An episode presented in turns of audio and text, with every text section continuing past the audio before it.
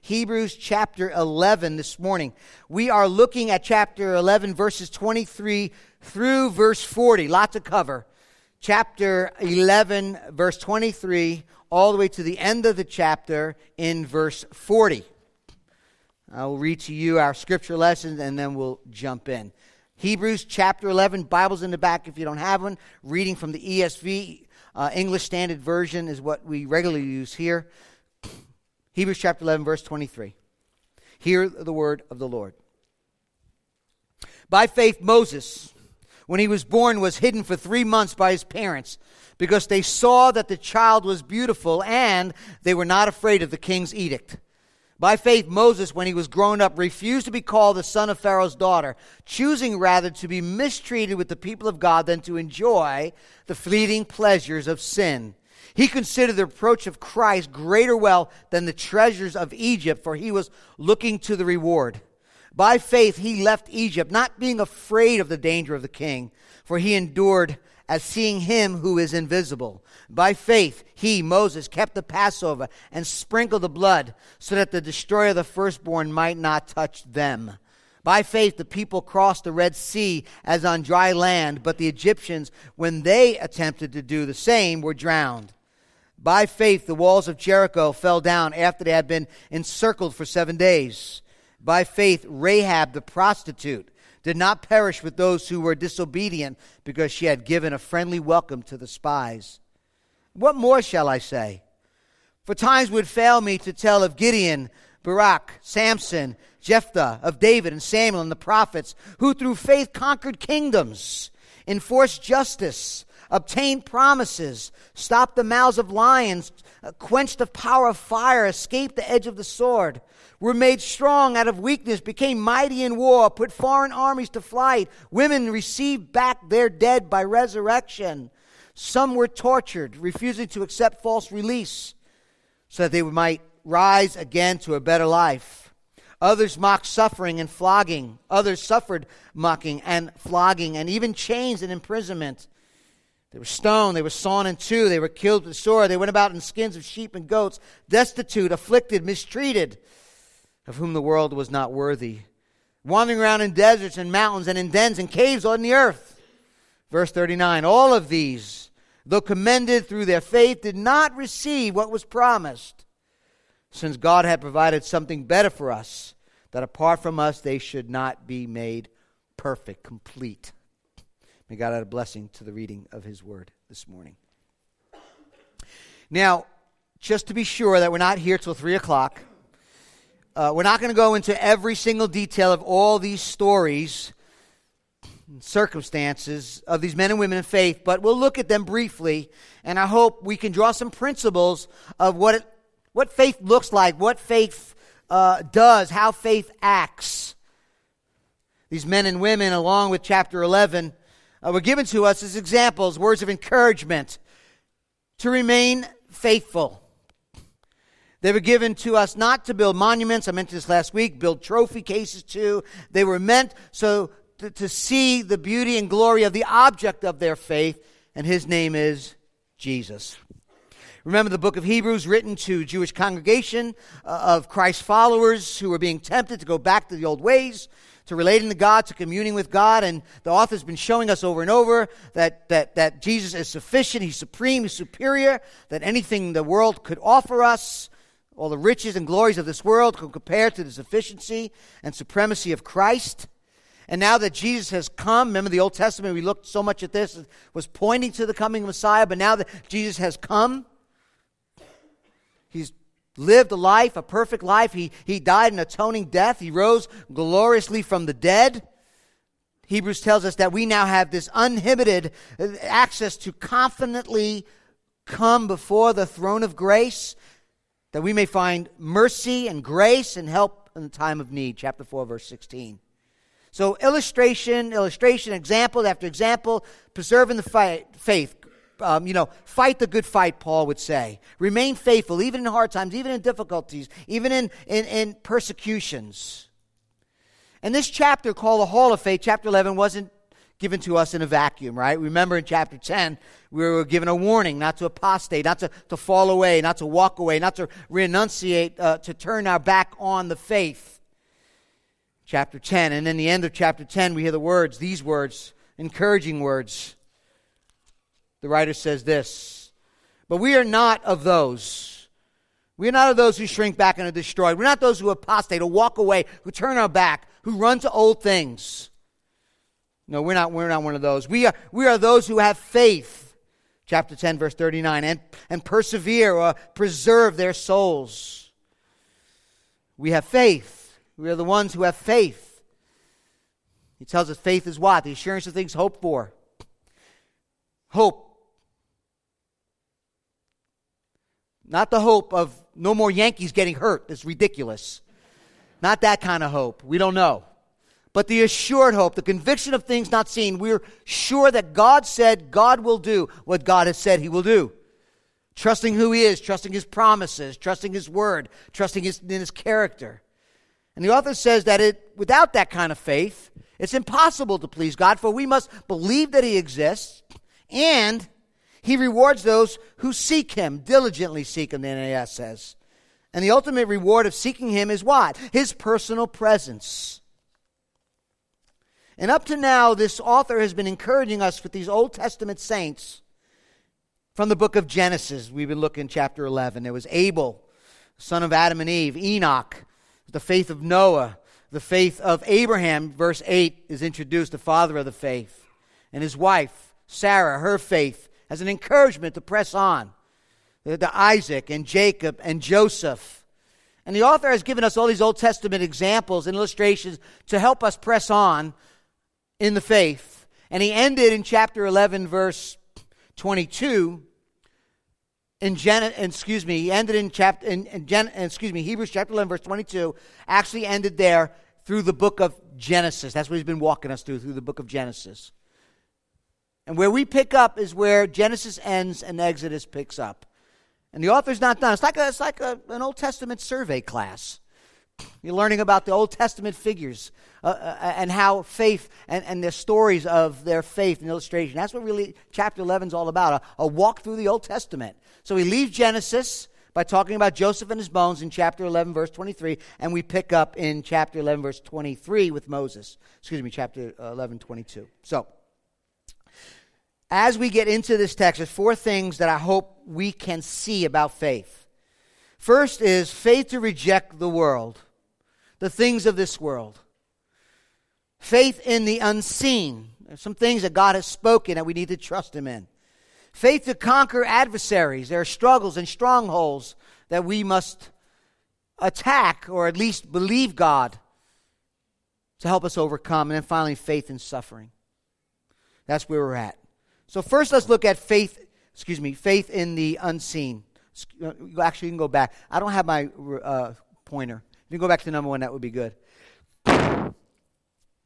Faith to reject the world. Verse 23.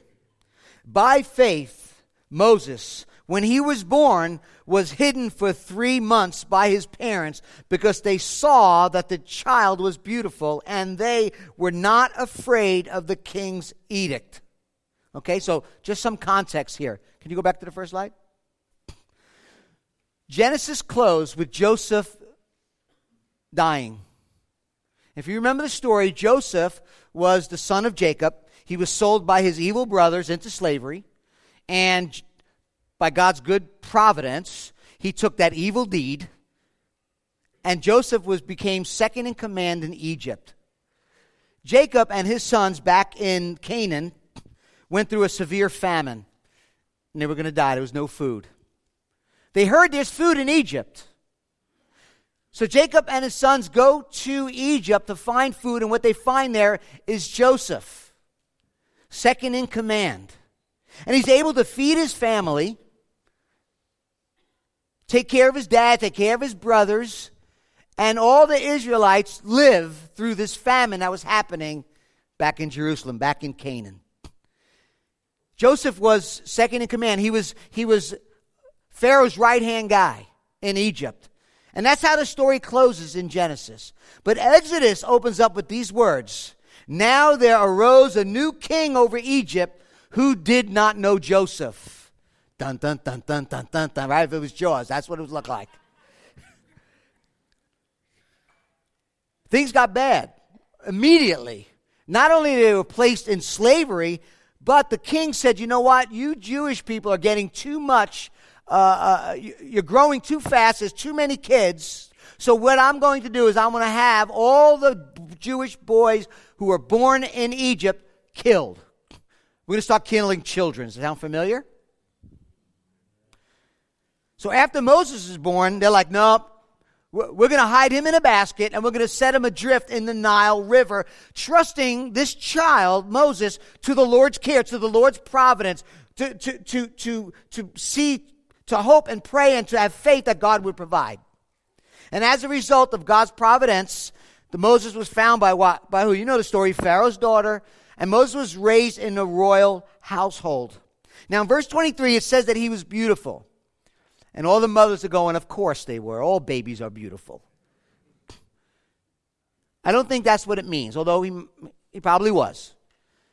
But Moses was chosen and had a particular, distinct destiny to bring the children of Israel out of slavery. A specific task given to him by God. And I think that has something to do with it here. And, and for that reason, the, providence of God and what God was going to do, they were not afraid, it says, to disobey the king's edict to cast all the Hebrew boys into the Nile River. We're not doing it. If we get caught, we're in trouble. We're not doing it. They trusted God. They trusted God. Here's the first principle there are times in our life, there are times when we are asked by the things of this world, by the people of this world, to violate the clear command of God, and we must, by faith, say no. Right? The high priest brought all the apostles together, Peter and the apostles, and they said, Man, didn't we tell you to stop talking about Jesus? You didn't listen.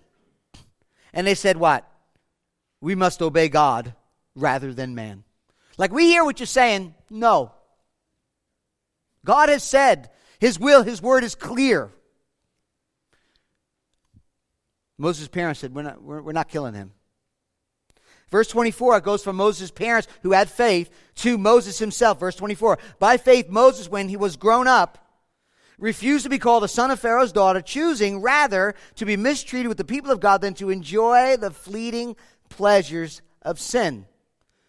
Moses refused to be identified with the major power of the world, and that's kind of a title, the son of Pharaoh's daughter.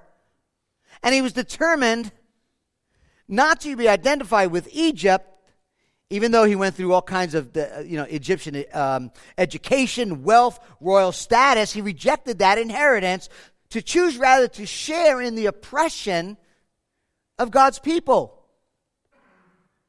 to share in the oppression of God's people rather than the fleeting pleasures of sin. Moses could have just sat back and enjoyed the riches and the pleasantries, the very comfortable life, but he just could not sit back in that life while his fellow brothers were treated poorly, brutally, and enslaved. He rejected the limelight. For him, there was no in between.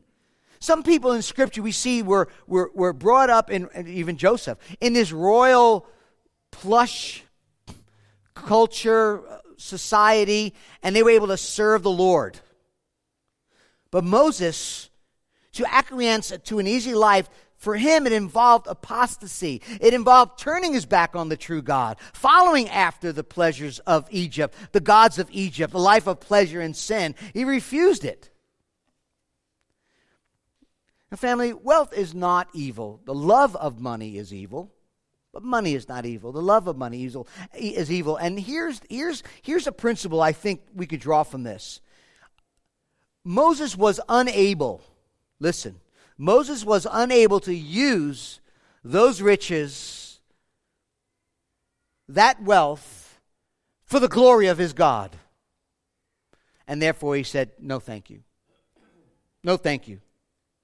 And so by faith, so by faith, Moses understood he was choosing either King Pharaoh or the King of Kings and the Lord of Lords. And that was his choice. Have you ever faced in your life, you could talk about this in community group, where something may have been pleasurable, something of this world, but in order to have it, you, you, you sense this allurement to bowing down to it, becoming more than just a thing, but becoming an idol thing. We face those things. Maybe certain jobs, relationships, money, power, pleasure, even economic or educational status can be all good things. But some of those things can actually cost us our devotion to Christ. That becomes an idol thing. And make no mistake, sin is appealing. That's what it says. It's pleasurable. If sin wasn't pleasurable, we wouldn't be doing it. Right? Here's what Moses saw, and I think we need to see by faith too. The greatest treasure in the universe is Christ. Even if it means giving up stuff, and we all have those things that we that that that draw our heart away from our devotion to Christ. It may be one thing for you, one thing for you, one thing for me. But he refused, and he said, "My greatest treasure is God Himself." Even even with came with it disdainment, uh, hatred. Look at verse 26. He considered the reproach of Christ greater wealth than the treasures of Egypt, for he was looking to the reward. Verse 26. John Piper writes this Walking by faith means defeating sin's pleasures with the promise of a superior pleasure in God. End quote. The Apostle Paul was a man of, of great pedigree. He, he was tribe of Benjamin. He, he grew up in very good schools. He was a religious leader. He was a Pharisee. He was very self righteous, followed the law impeccably, blameless, he says in Philippians chapter 3. I mean, he's the man. He had it all. Chapter 3, verse 7. After all that, he says, Whatever gain I had, I counted as loss for the sake of Christ. Indeed, I count everything as loss because of the surpassing worth of knowing Christ, Jesus my Lord. The surpassing worth of Christ. For his sake, I have suffered the loss of all things and count them as rubbish, dung, in order that I may gain Christ.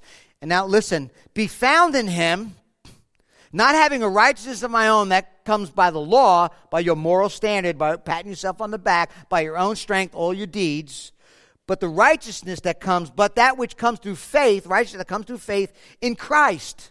The righteousness from God that depends on faith. So he's saying to know Christ, to be clothed in his righteousness, is worth more than all that stuff. You see, by faith, Moses saw the beauty and incalculable worth of Christ, a beauty that never fades, a joy that never diminishes, a glory that shines with radiant light. He didn't know Christ personally, but he identified with Christ, it says, through the suffering and through his, redemp- through, through his redemption, deliverance of the people of Israel, through the Exodus. Therefore, his suffering is part of our salvation because it points to the redemptive work of Christ. And you could see why Moses would be a, a perfect illustration, a, a, a perfect example of encouragement to the Jewish people who are receiving this letter, who are being tempted to abandon the faith, to possibly go back to avoid persecution, to, to, to, to be back in, a, in good favor with others, the security and social acceptability of this world. He's saying, don't go back. Look at Moses. Cling to the things that are imperishable. Be, be prepared to bear the abuse for the sake of the anointed of the Christ. And keep your eyes forward, right? Looking to the reward, verse 26. Again, the Apostle Paul, I, I just see so many um, parallels between this verse and Paul. Paul said this in 2 Corinthians after looking after saying, you know, I've been afflicted but not crushed and persecuted but not struck down. All these things happen to me, he says in 2 Corinthians. Therefore, we don't lose heart. Outwardly we're wasting away. Ain't that true? yet inwardly we are being renewed day by day. For our light and momentary troubles are achieving for us an eternal glory that far outweigh all the things that are going on in my life. So fix your eyes on what, listen, so we fix our eyes not on what is seen, but on what is unseen. For what is seen is temporary, what is unseen is eternal. Not temporal reward, an eternal reward. Not a, war, a reward that passes away, a reward that is eternal. Uh, uh, uh, eternal. So the man of faith, we, we could say, chooses the way of obedience and suffering, not by constraint, but willingly, joyfully, knowing that there's a reward. Thomas Aquinas writes this Looking to the ultimate goal of eternal happiness on which their hope is fixed, choose affliction and poverty rather than riches and pleasures, because the latter, riches and pleasures, hinder the pursuit of the hoped for goal. Sometimes that's what happens. Again, that's why I hate the prosperity gospel. Their hope is in what they get, our hope is in what is coming.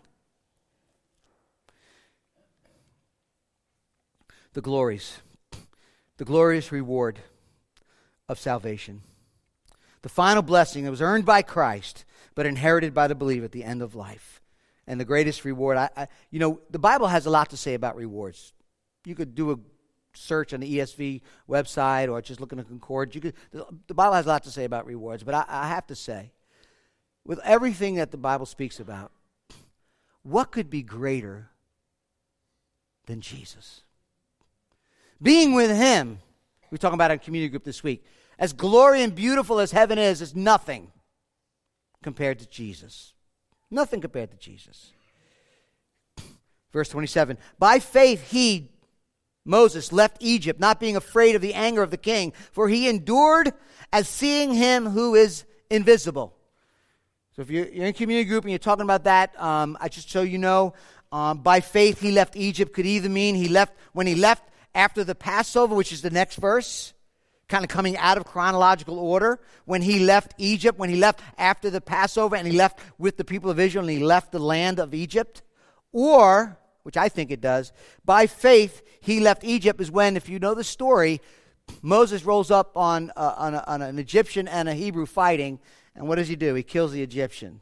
And the very next day he rolls up with, uh, must be people be fighting, I don't know, Maybe there's an MMA cage nearby. I don't know. But two other Jews are fighting, and he steps in between them, and they're like, What are you going to do? Kill us like you did yesterday with the Egyptian? That's in Exodus chapter 2. And Moses says this when, uh, uh, Then Moses was afraid and thought, Surely this thing is known. When Pharaoh heard of it, he sought to kill Moses, but Moses fled from Pharaoh and stayed in the land of Midian and sat down by a well. So there was a time in which Moses actually left that area in Egypt because Pharaoh found out. Hebrews chapter 11 says he wasn't afraid. Exodus chapter 2 says he was afraid. So there's the conflict, so just so you know. Here's what I think. I think in Exodus chapter 2, after he stepped in and, and killed that Egyptian, and it says that he was afraid, it doesn't say he left Egypt because he was afraid. It just says he was afraid and he left Egypt. I believe what our author is pointing to in Hebrews chapter 11 is that, sure, he was afraid, but he left not because of that. He left because of faith. He believed that God was going to do something through him and had to just leave there and talk with God. That's why it says that he went he left and he sat down by a well. He was seeking the face of God. That he had faith. He believed God. And that was an act of faith. Listen. Faith is trusting and treasuring Christ above all earthly treasures. Genuine faith is expressed in a willingness, listen, to reject the fleeting pleasures of this world when they conflict with our devotion to God. He takes supremacy. He, he takes our complete and total devotion. We must continue as children of God to see the beauty and worth of Christ as our eternal hope and not be lured away from the things of this world. Faith to reject the world. Faith in the unseen. Now, verse 28, although verse 28 talks about Moses' faith, it does, but it does involve the whole nation, which we'll see in a minute. All right? He was going to keep the Passover. But, but what I wanted to see about this, I was thinking through this weekend, is imagine being there the first Passover, right? You really don't know what's going to happen. God's coming down to judge, and you've been told something that you've never done before. But you got to trust what you do not see. Look at verse 28. By faith, he, that's Moses, kept the Passover and sprinkled the blood so that the destroyer of the firstborn might not touch them. So it wasn't just Moses, it was all of Israel. And if you know the story, just really quickly, 10 plagues. The final plague was the death of the firstborn. All the firstborn male died, and, and, not only man, but beast. And God provided a way of salvation for his people. They were directed to Mo, through Moses to every family take a slaughtered lamb, slaughter a lamb, take its blood with some hyssop, which is a plant, and, and, and dip it in the blood with the plant and place it on the door, door stops and the sides of the homes. And the, the blood from the substitutionary lamb that was slain on that first Passover meal would spare them from death. And that night, when the angel of death, when God's judgment came down on the, on the earth, every family who did not have the blood on the doorsteps were killed, but all those who took refuge under the blood under the sacrificial lamb was spared. Sound familiar? I hope. It's a foreshadow of Christ, who is our Passover, the New Testament tells us, who died and shed his blood, and all those who take refuge under the shed blood of the Lamb will be spared. Put yourself on that night. Moses, bring all the heads of the family together. Go out, kill a lamb, take the blood, God's coming down, is killing all the firstborn. We need to do what? Take the blood. Just, just, just trust God, right? Just trust God. God made a promise. He's coming down to judge. Do as he says, and we will be spared. Remember, we're not saved by good works, but, but good works flow from a heart that trusts God. We, we, we hear, the, we respond in obedience because of our trust in who he is. God spoke to Moses, and if they did not respond in faith, what would have happened to those baby boys? Would have been dead. It's not like God said, "You know what? I'm coming down. All the Jewish people are saved. All the He said, "No. Everyone's going to die unless you take the blood, trust me, do as I say, and take shelter. You will live. You will live." Verse 29. By faith, the people crossed the Red Sea on dry land, but the Egyptians, when they attempted to do the same, they were drowned. So after their firstborn, if you know the story, it's a funny story because, well, it's not funny, right? Kids are dying. But after the, these children are dead, Pharaoh's like, get all the Hebrews together and let's give them a party. Get out of here. Pharaoh's like, listen, you can go. Not only can you go, here's all kinds of stuff to help you on your trip. Please get out of town. Leave now. What did they do? They left, of course. But the scripture says that Pharaoh hardened his heart and chased after them, if you know the story. And the people cried out against Moses. It just were delivered. They cried out against their Moses uh, that, that they were going to be destroyed as they were leaving Egypt. It just goes to show, and I got a little note here uh, I wrote down on my paper our faith wavers too, doesn't it? How many times we've we seen the mighty hand of God and then turn around and doubt God? So before we judge, let's relate. That's just like us. And Moses turns to them and says this Fear not, stand firm. See the salvation of the Lord, which will work for you today. For the Egyptians whom you see today, you will see, never see again. The Lord will fight for you. The Lord will fight for you. And you only have to be silent. Stop crying. Stop whining. Trust the Lord. And we know the story. The Egyptians were, were pressing on. The Israelites were back. Was, they were going into a dark alley with a wall, really, right up against the sea. Where are we going to go? And God, what does God tell Moses? Stretch out your hand. and he divides the water. And he says, I will harden the hearts of Egyptians so they shall go in after them.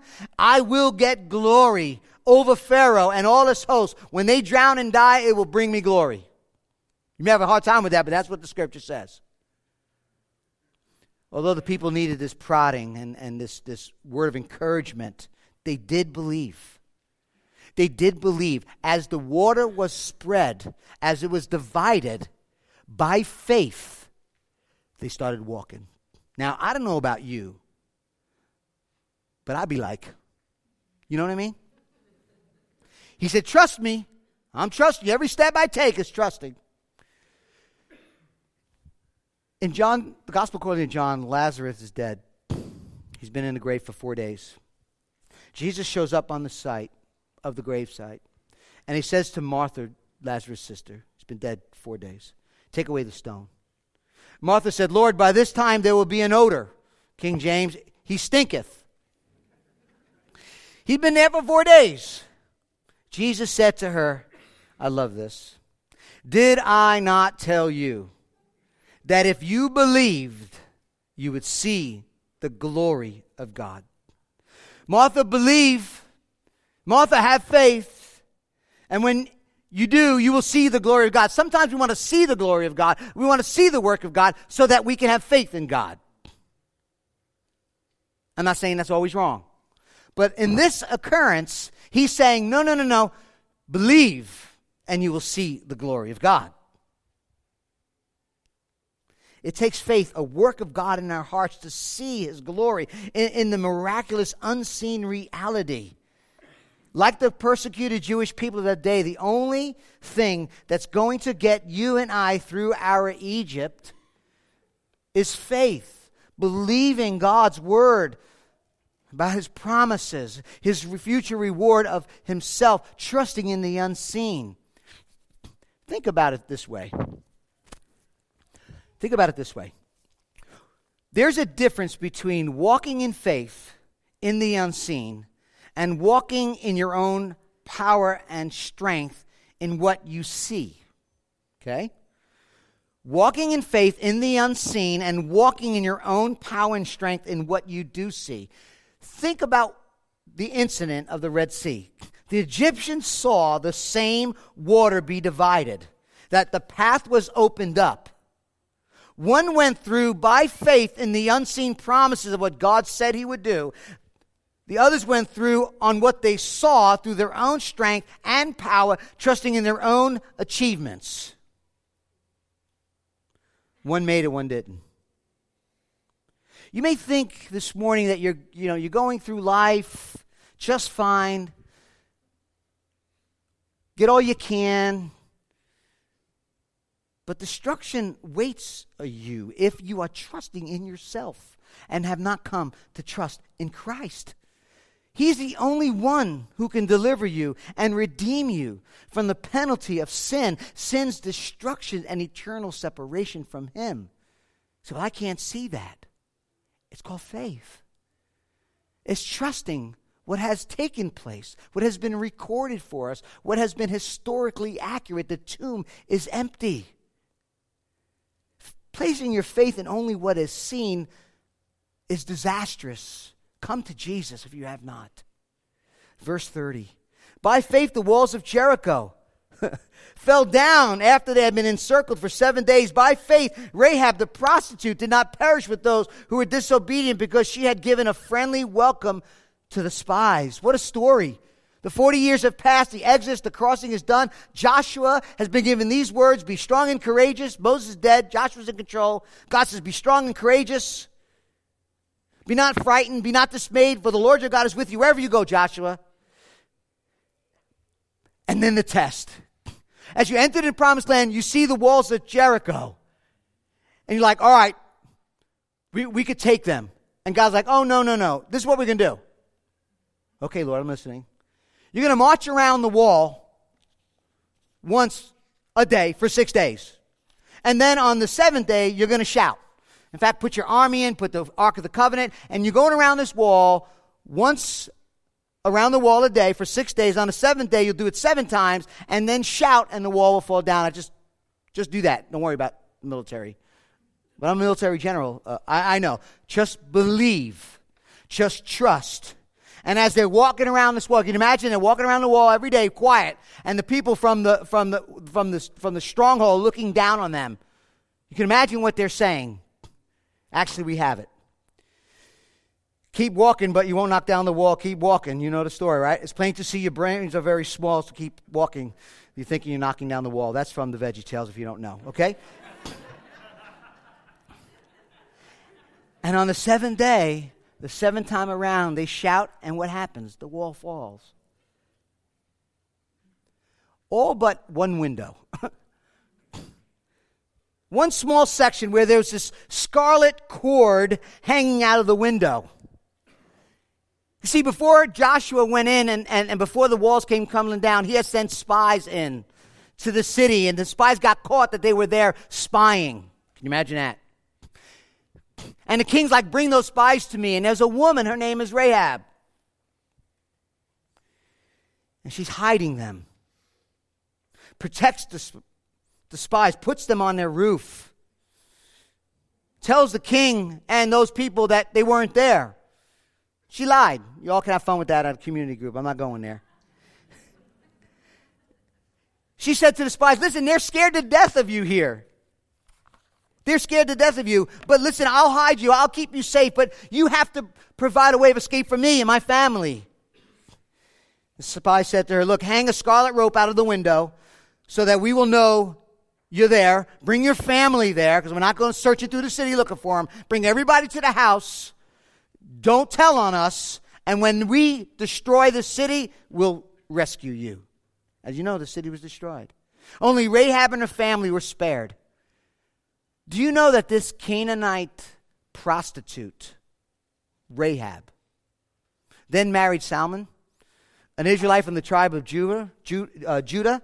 Her son was Boaz, the husband of Ruth. Joseph, the legal father of Jesus, direct descendant. In fact, if you read the genealogy of Jesus, you will see the Canaanite Gentile prostitute who by faith believed that the God who is going to deliver Israel, that had delivered them in the Red Sea, will deliver them and give them the promise in which he said, the land of promise, that God who could deliver them can deliver me too, she said. And she believed.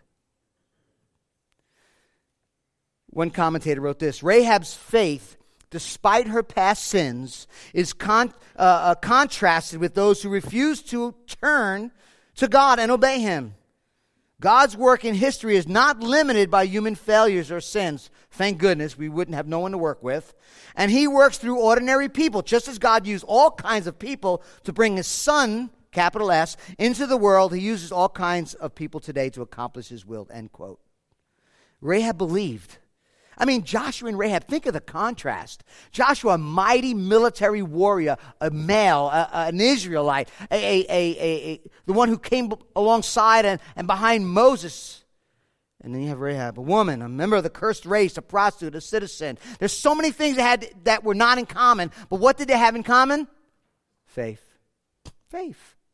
Faith, the most important. Faith to trust God, to save, to believe even when it's unrealistic and unseen. Faith to reject the world, faith to, to believe uh, to, in the unseen, faith to conquer. We'll just go through these stories real quickly. What shall I say? I can keep going on, he's saying.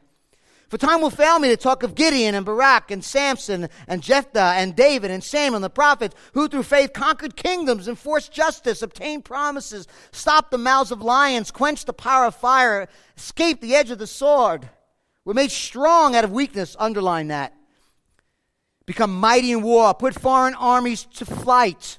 So, the, j- listen, Hebrews chapter 11 went from creation, verse 3, chapter 11, verse 3, through the story of Genesis into Exodus, into Joshua, and now he's in Judges.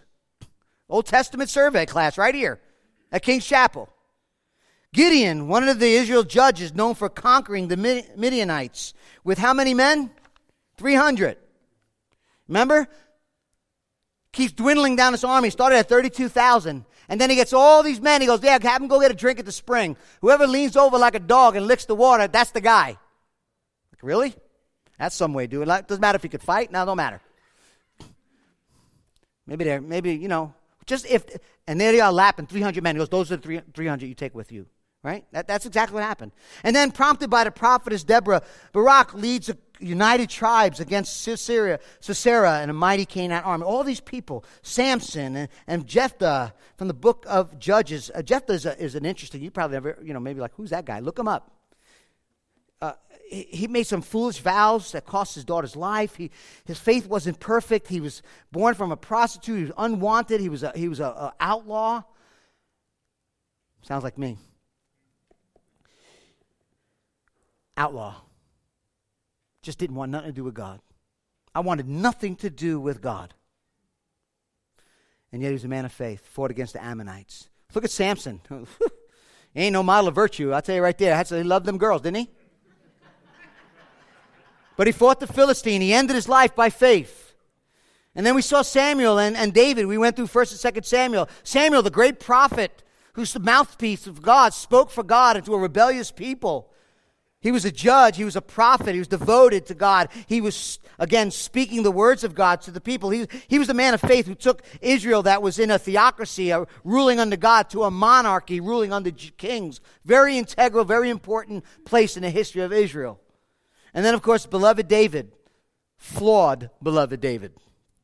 Young boy killed Goliath, the giant, by faith, brought peace and prosperity to Israel. He was the, the type of Christ who pointed to the King of Kings, greater David's greater son, the Lord Jesus Christ. And all these people had faith that enabled them to accomplish a lot because of the power and greatness of their God.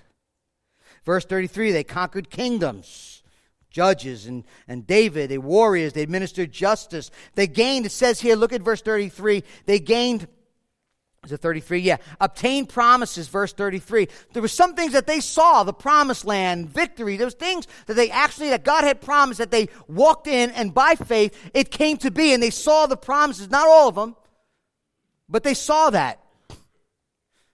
The promised land. Daniel saw the lion shut his mouth as, as the story goes on.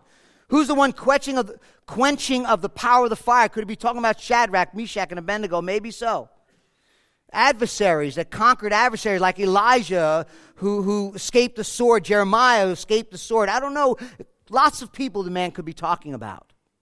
Women received their dead, back their dead from the resurrection. That happened to Elijah and Elisha. But the point is, they trusted God. They relied upon God to overcome the adversaries who were up against them. And the point is, is not what they did in particular. It is the one to whom they had faith in.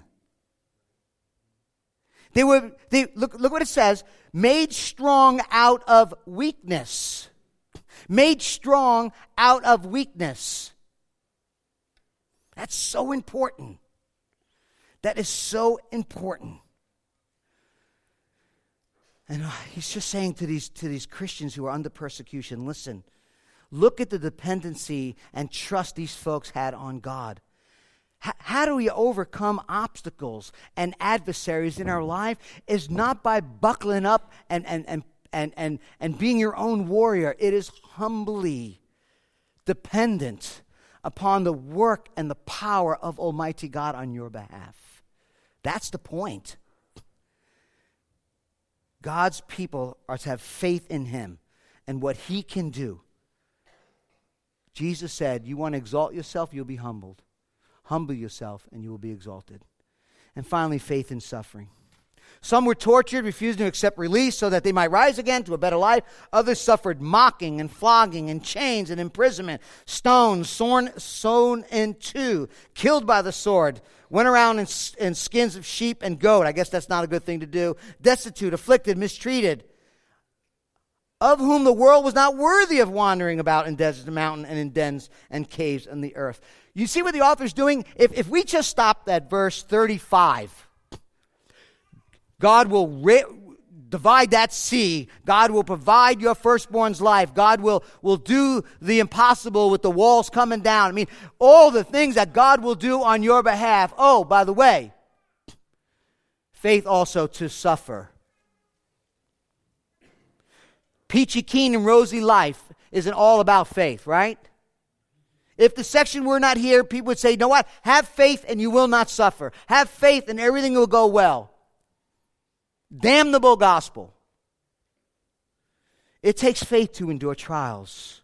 And he's speaking to this congregation. He's saying, God had delivered these folks, but you know what? No matter what, don't turn your back on Jesus. In the persecution, endure like your forefathers did. Endure, press on. The same faith that destroys adversaries, conquers kingdoms, dodges bullets, gains strength is the same faith to honor God, to love God, to worship God, to obey God through suffering and hardship and trials. How, how do we do that? How, do we, how do we walk through suffering by faith? The Apostle Peter wrote a letter, 1st, 2nd, 3rd Peter, to a severely persecuted people. In chapter 1, uh, in chapter 1 of 1 Peter, he says this. He says, Be secure in your salvation. God has got you. Right? 1 Peter chapter 1.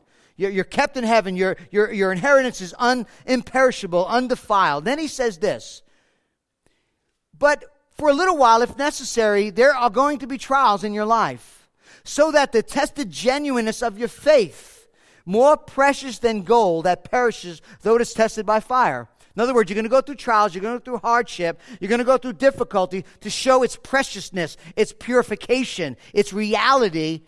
And then he says this why? To be found to result in praise and glory and honor at the coming of the Lord Jesus Christ. Though you have not seen him, he's writing to this persecuted church. Although you have not seen him, you love him. Though you do not see him, you believe in him and rejoice with joy that is inexpressible and filled with glory, obtaining the outcome of your faith, the salvation of your souls. Did you catch that? Be strong, be firm, be steadfast, so that it results in the praise and glory and honor at the coming of Christ. Now, listen, making my last point. There is an awakening of grace. Let me say it again. There is an awakening of grace to the supremacy, superiority, and sufficiency of Christ's finished work through suffering.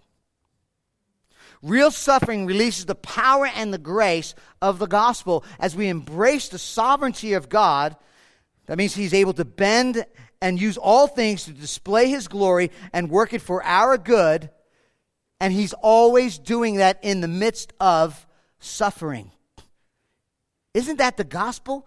Jesus, listen, God did not just permit Jesus to suffer and go to the cross, He purposed it. He did not just allow it, He designed it. He was not sitting back on His throne and saying, Oh, what are you doing to my son? I, I didn't see that coming, but okay, you know what? If you have to do it, just do it. No. From the foundations of the world, it was God's design that his son would suffer, his only son would suffer to provide salvation for you and I. Now, we don't suffer as some uh, crazy person who can't deal with reality, but we recognize this very hard truth. And this will close. Suffering causes you and I to dig deeper into the grace of God. Suffering causes you and I to dig deeper into the grace of God. It is the main reason, uh, the main way God uses it to conform us to the image of His Son and how we experience the comfort and glorious, wonderful presence of God through His Spirit. Suffering causes us and, and, and helps us to loosen the things of this world it is used in the delicate hand of God to show us His glory, His beauty. Look here at this last verse. All these, and all these, all the suffering, though commended through their faith, did not receive what was promised. Verse 40. Since God had provided something what, family? What does that say? Something what? Better. That's our word something better for us, that apart from us, they should not be made perfect. The men and women of old died without receiving the promise of Christ, and the key word is better. Something better. We have something better. It speaks of the better things in Christ a better plan, a better priest, a better covenant, a better sacrifice, better blood, a better home. The heroes of the faith were looking to that. So, what makes Jesus beautiful? When in the darkest hour, in the most arduous pain, you declare, God is enough. God is enough. He is good. He is sovereign. He will take care of me. He will get me through this. God is good. Every moment that we, you and I suffer, every moment that you and I suffer as believers in the gospel, every moment in our pain and our suffering, God is what? With us. Psalm 73, 73, Who have I in heaven but you? And there is nothing on earth that I desire beside you. My flesh and my heart may fail, but God is the strength of my heart and the portion forever. I'm going to invite the band up, and let me, let me just finish this here as the band gets ready to play. Listen to me, family. God has a purpose in our suffering. Because God is the object of our faith, He rewards us with Himself. We can, by faith, listen, trust Him. We can, by faith, trust Him. So that the things of this world do not draw us away from Christ. We can have faith in God that, that leads us, even though we cannot see. We trust in God's promises. His commands are always good. We can have faith when we face insurmountable obstacles, knowing that when we are weak, He is strong. We can have faith when we suffer, knowing that through the gospel of Jesus Christ, He is shown to be our greatest treasure. Because He died for our sins, He rose from the dead, He secured a salvation for us. Now, as we were singing, and I'm thinking through the sermon and singing at the same time, and I'm looking at this table and I'm thinking, how, how can we take all this about faith and show the surpassing worth of Christ? And it dawned on me if you don't see yourself, if I don't see myself, as an absolute sinner deserving hell and separation from God, as an affront to Him and all my evil deeds, thoughts, motives, and actions, if I don't really understand how much vile that is before God, I will not understand His love, grace, and forgiveness. But if I understand what I deserve, and then I understand what Christ has done, then I see the insurmountable worth of God. That nothing in this world, nothing in this world can separate me from the love of Christ in the gospel. You want to see the worth of Christ, the value of Christ? Know yourself as a sinner who deserves eternal separation from God, the wrath of God upon you that you absolutely deserve, and then look and see that Jesus Christ came and took and absorbed that wrath in your place, died for your sins, and now offers you eternal life and reconciliation with God for eternity. You will see the insurmountable, incalculable worth of Christ in the cross. And if you haven't come to that place, or maybe something you have forgotten, I, the band's going to play. We're going to spend some time in your seat just confessing sin. Maybe the things of this world has gripped your heart. Maybe, maybe you have a, a, a, an, an adversary, an obstacle that you're doing on your own, whatever it is. Or maybe you never came to trust Christ before. Today's the day of salvation. Believe that you are a sinner. Believe that Christ died for your sins. Believe that Christ rose from the dead. And all those who give their life, yield their life, trust in Christ, will have forgiveness of sins. This table is a Christian table. All followers of Christ are invited to the table. If you're not a follower of Christ, then just sit back, pray. We'd love to talk to you. We're glad you're here, but it's a family table. So spend time confessing before you and the Lord and then celebrating, celebrating the work of Christ on your behalf and see his beauty and glory in the gospel. Father, not just in the quietness of our souls. God, we, we acknowledge your greatness. We acknowledge that there is nothing in this world that is greater than you. There's no treasure we can attain that is greater than you. And Lord, we acknowledge our sin, but we also acknowledge your grace, which is greater than our sin. So, God, as a people, we come with hearts of repentance, a turning from our sin. But we also come as your people celebrating the work of Christ. Help us to see the gospel, the beauty and glory and incalculable worth of Christ, which is greater than anything in all the universe. Thank you for his blood that was poured out, his body that was broken on our behalf. Lead us now, we pray, into repentance and celebration as we take of the Lord's Supper together. In Jesus' name, amen.